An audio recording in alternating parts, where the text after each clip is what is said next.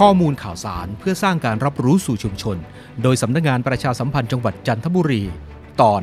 คอรมอเห็นชอบขยายเวลาปรับลดอัตราภาษีสรรพสามิตน้ำมันดีเซล ลง ลิตรละ 5 บาทออกไปอีก 2 เดือน เพื่อบรรเทาความเดือดร้อนให้กับประชาชนและภาคธุรกิจ คณะรัฐมนตรีมีมติเห็นชอบขยายเวลาปรับลดอัตราภาษีสรรพสามิตน้ำมันดีเซล ลงลิตรละ 5 บาทออกไปอีก 2 เดือน คือตั้งแต่วันที่ 21 พฤศจิกายน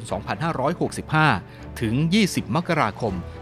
2566 เพื่อช่วยบรรเทาความเดือดร้อนให้แก่ประชาชนและภาคธุรกิจ ภายใต้สถานการณ์ราคาพลังงานที่ยังคงผันผวนทั่วโลก